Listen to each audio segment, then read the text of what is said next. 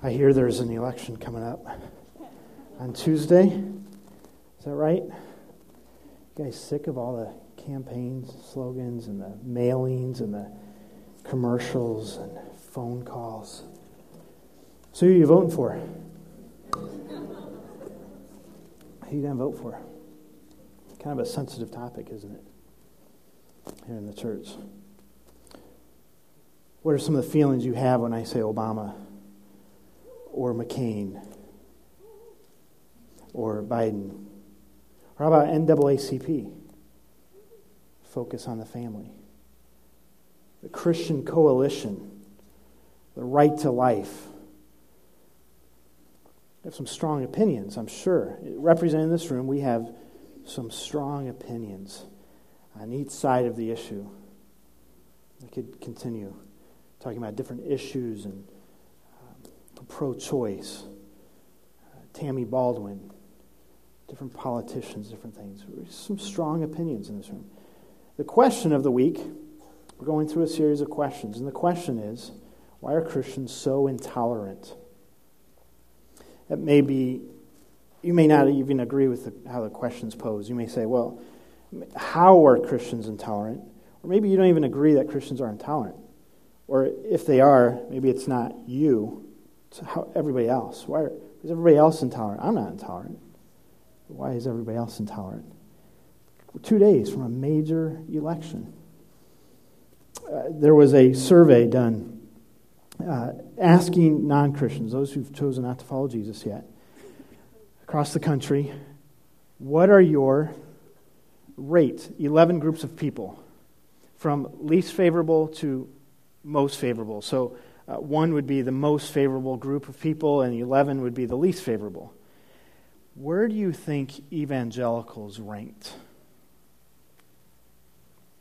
We were 10th. Just a one percentage point above prostitutes. Let me, let me tell you, we're an evangelical church. So for us, I make the case that's a problem. That's an issue. I hope you're in agreement that that's an issue. Whether, whether it's right or not, it's, it's a perception that people have of evangelicals. Some of that may be they don't really understand what the term means, but why? Why are we viewed as such an intolerant group of people? It's a problem. And just a couple days away from election, you know, some of that's going to come out. I remember uh, through this whole campaign season, saw a newspaper article on the front page. There was a picture.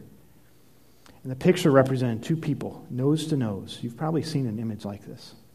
On one side was somebody peacefully making their case why they should be allowed uh, to have marriage with their partner. In the other case, the other person was pretty angry. And you could just see kind of foaming at the mouth. You've seen those images. And the man's holding a poster and it says G A Y gay. But it was an acronym. It said, God abhors you. I don't know if that person was a Christian or not, but they're speaking for us. They're representing all of us in this room. I hope your heart breaks when you hear that. One of the issues, just one, there's many issues that we could talk about today. And just, just as a heads up, you've probably figured it out already. It's kind of a sensitive subject. It's a sensitive subject. And there's been some discussion following each of the prior services. And there may be some things that you don't agree that I'm going to present to you. You may hear some things today that you feel like, yeah, preach it. He's going to come down on our side or of, of an issue. And just, just like to give you some ground rules today. I'm not speaking about God's absolute truth today. That's a different sermon, different topic. I'm not talking about sin. I believe in sin. I definitely believe in sin. And Door Creek doesn't make light of sin. That's not the message today. The message is how are we perceived by others outside the church? It's not good. Again, 10 out of 11. Another ground rule is I, I really believe Jesus is the only way. He says, No one comes to the Father except through me. So there is one way to the Father. Is that what I'm talking about today? One of the issues that we could spend a lot of time talking about, and really needs its own week, this issue of intolerance, because it's a really clear picture of how the church can be intolerant. is this issue of homosexuality. I grew up in a church, never mentioned it, never talked about it. So it's important that we, we discuss this issue, we talk about it. We're living in, a, in what Girlfriend magazine ranks as the second gayest city. Right? I don't subscribe to Girlfriend magazine, that's what they tell me. Madison's a very gay city. We have the second largest number of gay and lesbian political leaders than any other city per capita in the country. So, Tammy Baldwin, some of you, have, I'm sure, have voted for her sitting in this room. It's a big issue in, in Madison. But you know what? There was an article written not that long ago. The article said, How gay is Madison? How gay is Madison? And the author went through and presented different sides of the issue, but in the end, said it's really irrelevant. It was the authors. It's really irrelevant. We've moved on. Madison's moved on from this issue. The rest of the country is still wrestling through some of these things, but from a political, from a moral perspective, the city of Madison's looking at this issue, saying it's, it's irrelevant. You know, we've accepted some things, we've endorsed some things, and we're still okay. Why are Christians viewed as so intolerant? just me talking about it. Some of you are like, is he going to say it's wrong? Is he going to come down and say, oh, yeah, God's really clear? I'm not talking about that. I'm talking about why, how are we perceived. Ellen DeGeneres. Oh, how can you even mention her? She's a really funny person. I, I loved uh, Finding Nemo. Great. She was, she was funny. How can you say that as a Christian? She's a person. God's created her. She has value. There's a lot of great people in our society who have come out and outspoken gays and lesbians. And God makes it very clear in Scripture on one side of this issue. But um, let me, let, me, uh, let me share with you a story. I got a call from a student a few years ago, two years ago. Former student who was in my youth group, a leader in our youth group. I, I had him speak. I, he was faithful every week. He was a solid kid. Great, great young man, desiring to honor God with his life. He calls me up and this is in another city. And his name's Brian. Brian says, "Hey, how you doing?" We get caught up a little bit. He's like, "I need to talk to you. I've never told you this, but all through high school, I've been struggling with this issue of homosexuality. I'm struggling with it. I, and I, I feel like my orientation is I'm attracted to guys. What do I do with that?" And I um, prayed with him on the phone. I just really thought he needs he needs some somebody to kind of love on him I got on the plane the next day and flew to Kansas City, and we spent two days together, reading over Scripture and praying together. Continue to pray for Brian. I just talked to him yesterday. He's still, still struggling. But he's honoring God with his life. He is not acting on, he's not, his behavior is not such that isn't pleasing to God. His orientation is. Why do we think that's one of the worst sins? As Christians, we're like, that's the worst sin ever. It's like on our top two or three lists. And it's not on God's. Is it on yours? Nowhere in Scripture do we get that. All sins are equal. In fact, in, in heterosexuality, there's a lot of there's a lot of heterosexual activity that's wrong. God does not commend. So why do we set that in a league of its own? Brian's mom called me uh, right before I left for Kansas City to go down there, and she said, "I'm sure you know." Brian told me to talk to you, and guess what? Um, we've chosen to kick Brian out of the house. Gonna, we're not going to allow that type of lifestyle living in our house. They sent him to a conference, two day conference. Oh, if you go to this conference, you're going to come back, everything's going to be good. You're not going. And, and, he told me some of the things that they did at the conference. It, it's kind of sad. It'd be like going to a conference on pride. We all wrestle with pride, right? And you come back from this conference two days later, and never again, you're not going to have this issue of pride anymore. We're, there are some other things. You know, you, the church came down on him really hard and asked him to step out, stop attending. My heart breaks. Some man, a young man saying, I want to honor God. I know what God has to say on it. Can you help me? And yet, the Christian community sometimes is just really intolerant.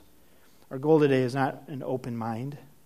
I don't believe an open mind really really leads us to any conclusion. Our goal today is truth and grace because there's a watching world.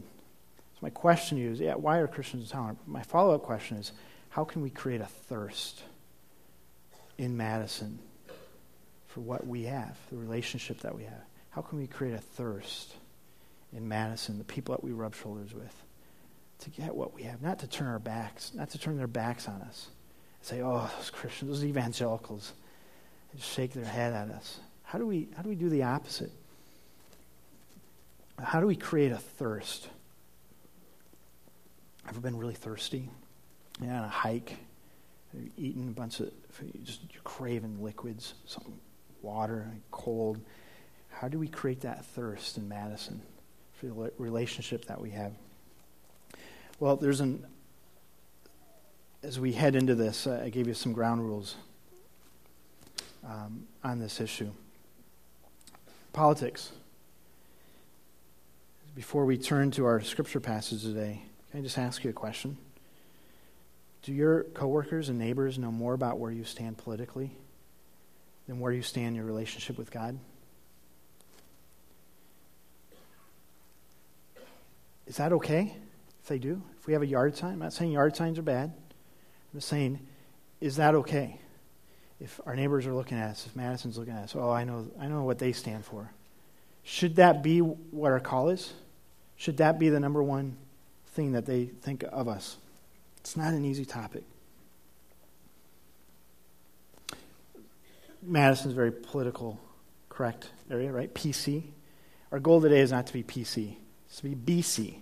We're a church that would like to be biblically correct and accurate. What does God have to say on this issue? So we're going we're going to turn and we're going to going to look at this. So did I share with you our, our ground rules today? Did I share that? I did. Okay. After you're doing a few services, sometimes you remember what you forget what you said and what you didn't say. Just want to make sure. I want to make sure. I'm not talking about uh, this is a sin issue today. That's not the goal of this message. The goal of the message is for us to re- look at us, consider what are we doing? Why are we known as group of intolerant people, hateful people?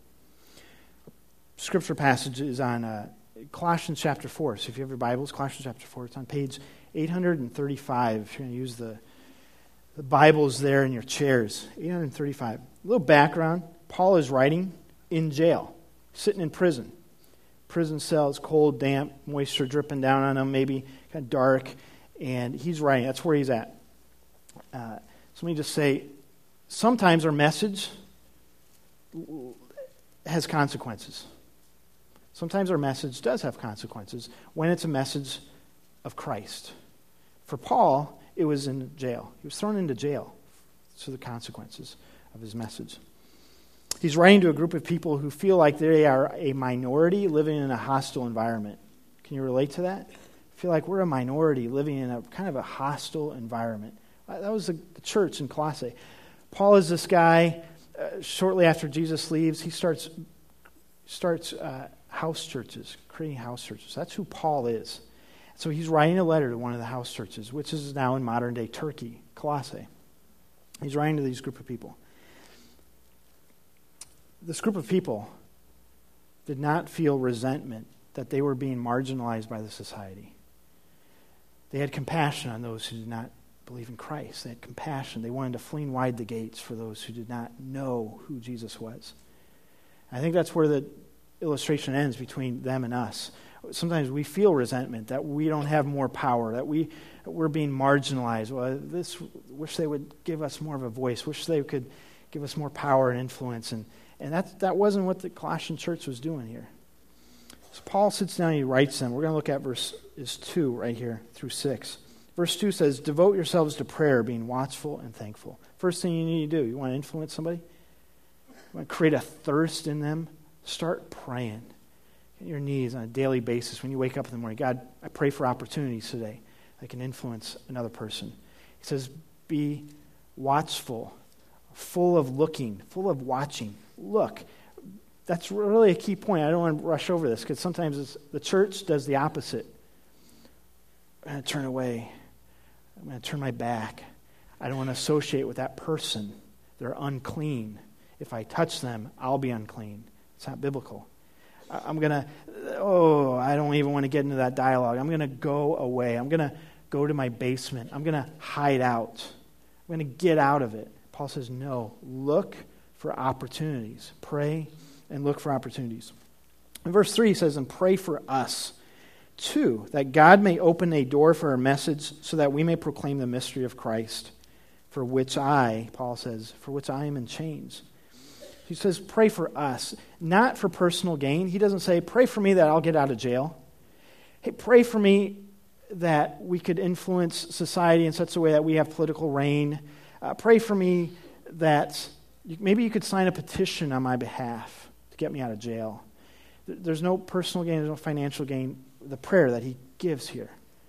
Paul says, pray. What does he pray for? An open door. Even sitting in jail, he, he knows that he has an opportunity to influence the people in the prison. Look for opportunities. Now, for Paul, uh, that open, when he speaks of this, the, the door is open for him to go into prison oftentimes when he speaks clearly Christ. But he says this we may proclaim the mystery of Christ for which I'm in chains. What's he speaking of? What is his message? Look at verse 4. Pray that I may proclaim it clearly as I should. Clearly. The watching world, looking at Christians, we don't have a very clear message. The message gets lost in all this other stuff. Is that really what we're about? I think people say, so what are you saying? What, I'm looking at the church. Well, what's your message? This passage is saying remove every stumbling block for a person on the road to Christ. Remove it. If they have not yet met Christ, that is the most significant message is Christ. Door Church, the most significant message for someone who has not come to Christ is the cross. You can't remove that stumbling block. We have to leave that one there. But all the others, remove it. That's hard. It's hard for us to say that because there's a lot of issues. There's a lot of moral issues. There's a lot of issues that, that we want to be right on. We want to make our case. And I'm, gonna, I'm just going to make the case. Paul, doesn't, Paul says, May my message of Christ be clear. So, what are some of those issues? Let me, let me, let me if you let me, go a little bit further. The issue of abortion may be a stumbling block for someone coming to Christ. Lay it aside. Iraq war, war on terror, taxes, benefits for gay partners. If it's an issue, if it's a stumbling block for someone coming to Christ, lay it aside. I know that's hard to hear. But for someone who has not come to Christ yet, the most important thing for them is the cross. May that be our message. May the message of Door Creek Church in Madison be the love of Christ and the cross, nothing else. Now, let me take a, just take a minute. Some of you are saying, well, no, no, no, God really speaks on some of these issues. He does. And there's other weeks that we should be talking about some of these moral issues. I would, I would agree with that. We need, we, need to, to, we need to have an opinion on some of these. You need to work through them. If you really feel like you're right on an issue, you really feel convicted that God's led you to the right answer, I'd say, great, good. I'm sure it didn't happen overnight. I'm sure it took time. I'm sure it took the Holy Spirit's work in your life and conviction inside you. Can you grant that to another person just as well? Sometimes we think we have to be the Holy Spirit for somebody else. I'm going to be your Holy Spirit. I'm going to tell you what to think. I'm going to tell you how to. Personal confrontation, in my opinion, has never worked. I've never seen a changed heart come from legislation. Maybe, maybe I'm wrong. Maybe someone can give me some data. If you have it, I'm sure you'll let me know. I've never seen a changed heart come from legislation. We're saying that two days before the election. How can you say that? Well, it's true. I remember in high school, I was part of a, a group of people holding up a sign, picketing one side of an issue. And there was something in me, I just felt like, I don't think this is really effective you know, those who agreed with me would honk their horn. Those that didn't would give me another symbol, another sign as they drove by. I thought, what's our goal here? Is anybody else with me on is it? How's that really working? Now, hear me. There's a we need we need to speak truth with grace. It's like the man that photo nose to nose. I don't see that picture of Christ. Where'd we go wrong? Where do we go wrong? He says, Be wise in the way you act toward outsiders. Make the most of every opportunity. So there's this issue of wisdom and discernment when to speak, what to say, how to say it. May it be said in grace and love. What happened Friday night? What, what was Friday night? Halloween. Halloween. Okay, thanks. If you had an extra hour of sleep, speak a little quicker than that. Halloween. I am confident there are two sides of Halloween in this room. And there are two groups of people that can really defend why we should not participate in Halloween. Because it's evil, because the roots of it. It's satanic. I'm sure you really feel strongly. And there are some others that are like, what's the big deal? It's just kids having fun. Within this group of people, I'm sure there are both sides of the issue. Let me say to you is there a way, without compromising your convictions where you feel like God has really led you, is there a way, without compromising what you believe on an issue, to make the most of an opportunity like Halloween? I can't think of another time during the year where your neighbors are outside on your sidewalk, people are talking, and there are some who hide in their basement and turn the light off. And I'm, I'm saying you don't need to compromise your convictions on the issue. Is there a way you can have a conversation with your neighbors? I had some conversations and it had nothing to do with Halloween. It was just getting to, getting to know them. I don't see them enough. I don't talk to them enough.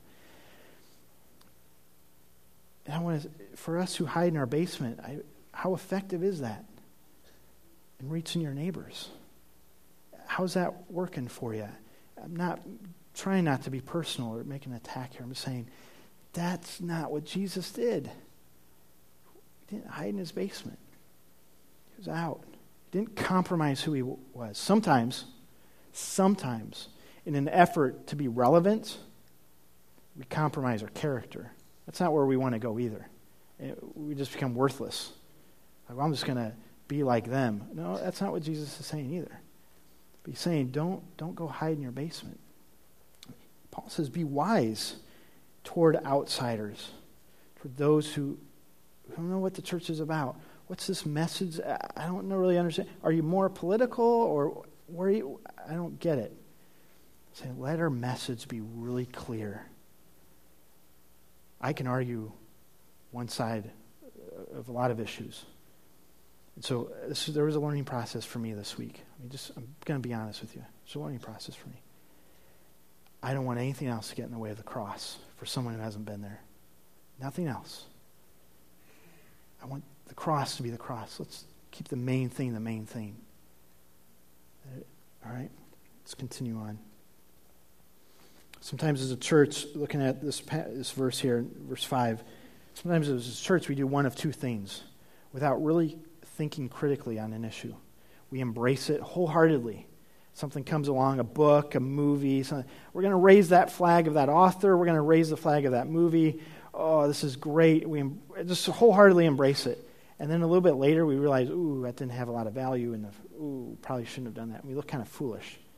Now, the other thing we can do is we can burn something really quick, too. Something comes along, like, oh, that's evil, that's awful, and stay away from that, unclean, I, I don't want that. And uh, let's just be careful. Let's think through some things real critically. Think through them. There may be some value there some of these issues. Uh, continue to grow in some of those issues as well. Uh, final verse of this passage let your conversation be always full of grace. That hasn't been true for me. My conversations, it hasn't been full of grace. Seasoned with salt so that you may know how to answer everyone. He says three things about our conversation to someone. Number one, it should be done grace. Not a yelling match, not an argument. It should be done in grace. Again, for someone who hasn't been to the cross, okay, they haven't had time to allow the Holy Spirit to work in them. Don't, don't be the Holy Spirit for somebody else. Uh, it should be done at a moment's notice. You should be ready to give an answer for the hope that's in you. He says, always, always be ready to have an answer for someone. And then he says, seasoned with salt. Seasoned with salt. I love Scripture because Scripture's, there's so many word pictures going on in Scripture. God calls us, there's time in the Bible, God calls us clay. He talks about he molds us like a potter and he shapes us. And, and another time he calls us sheep because we're not very bright. So he refers to us as sheep. Another time he talks about us as light, the light of the world. But 30 times in the Bible he calls us salt. What's that all about? What does salt mean? So, salt in Scripture oftentimes was a remedy for, for a situation. Uh, it, it was oftentimes a form of payment even in even in our society in the past. That was. Have you ever heard the phrase "not worth his salt"? Right, that's a type of. It's where we get the word salary, same root word, salt, salary.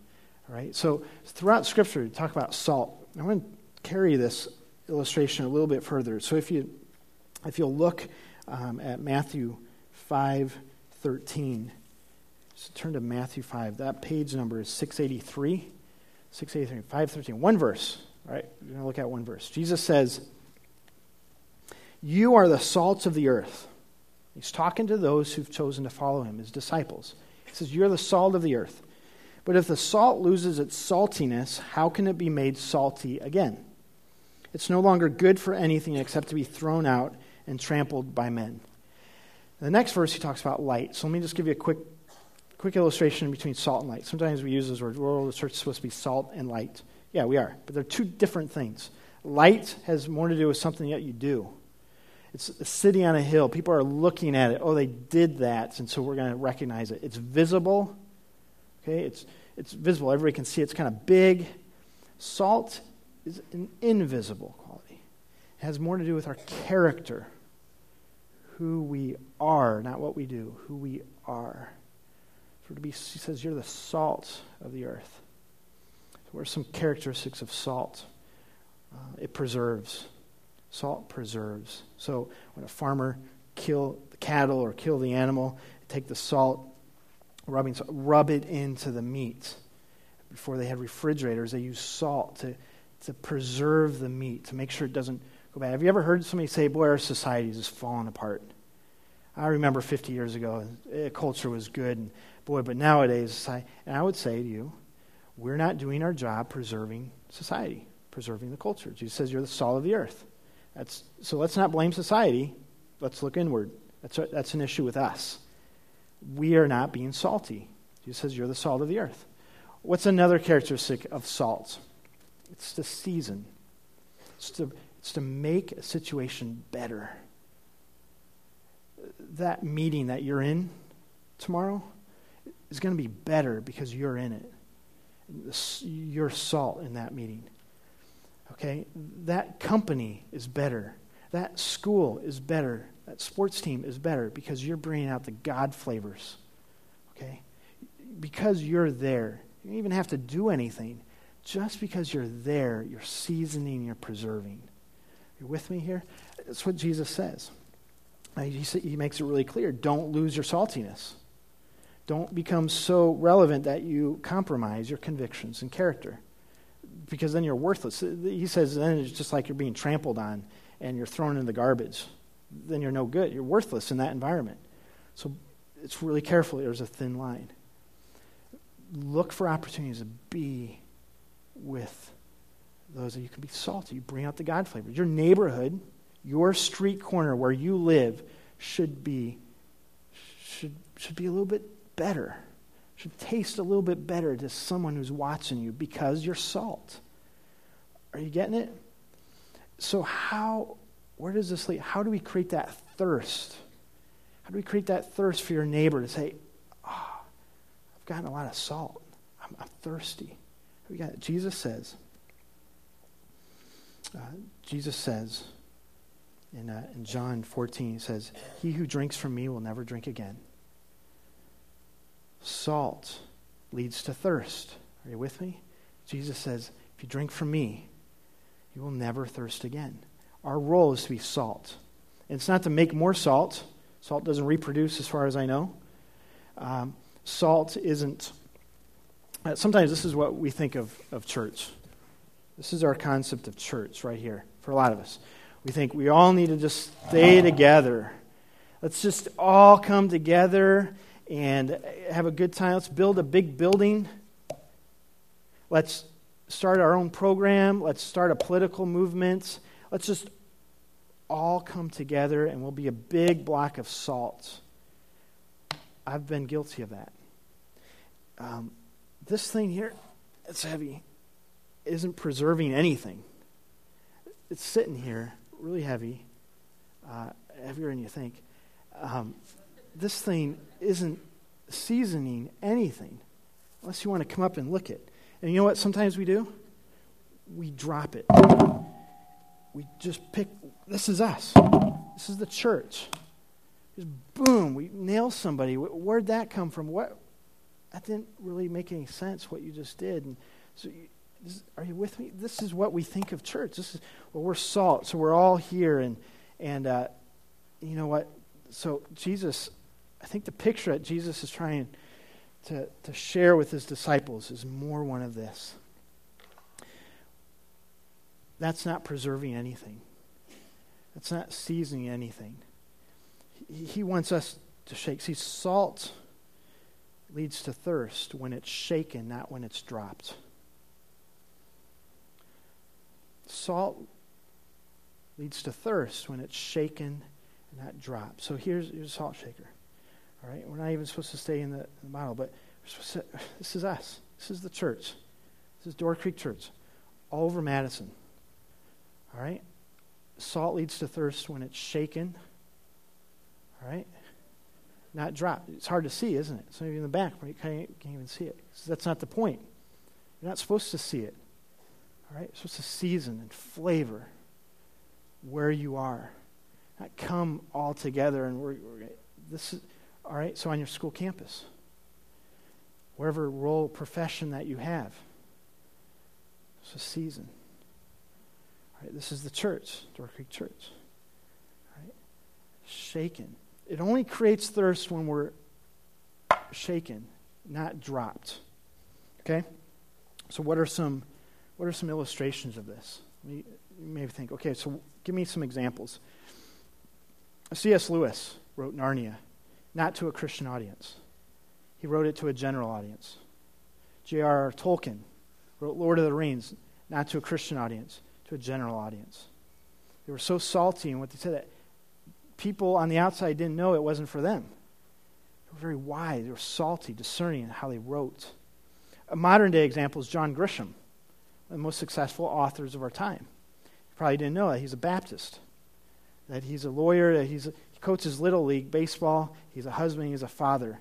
And he writes in such a way more effective than any preacher I've ever heard share the gospel.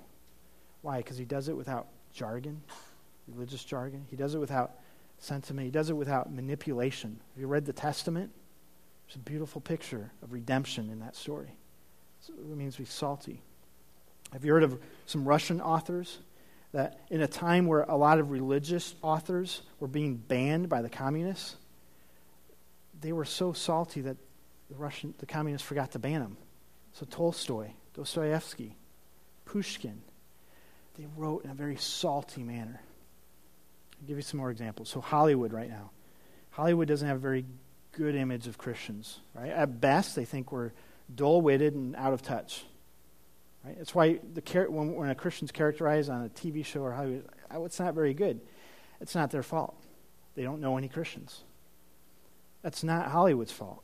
It's easy. Oh, Hollywood's out to get us. They just don't know any Christians. It's because they're there and we're here. Are you with me? There are now, what's really cool is I think the tides are starting to change. There's 70 to 80 Christian directors and executives in Hollywood are being salt. And you're starting to see that a little bit.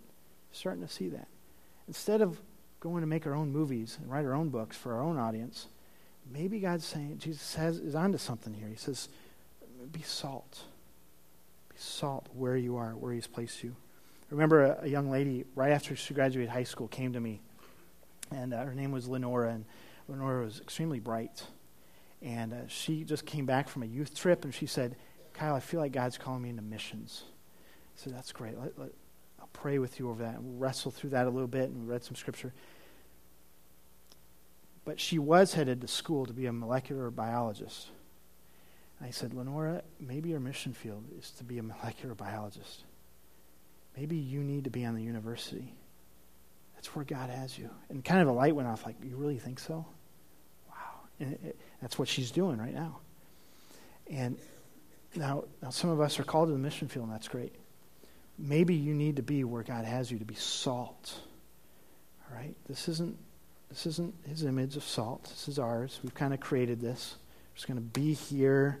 I can do a lot of.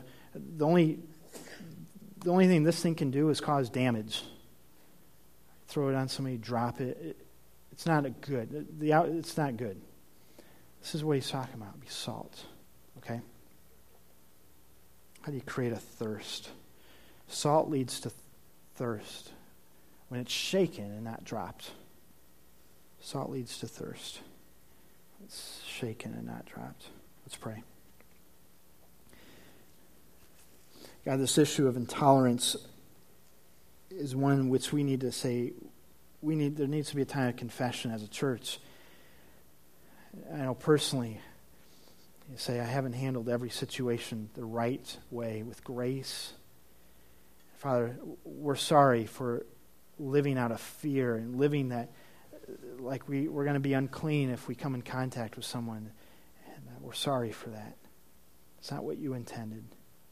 And so, God, I pray that we would make the main thing the main thing. Help us to be shaken out all across Madison, our different roles and different jobs and workplaces and our relationships. May we bring out the God flavor of you. May we point people to, to the water, to, to your everlasting water, where, where we'll never thirst again. Um, in Jesus' name we pray.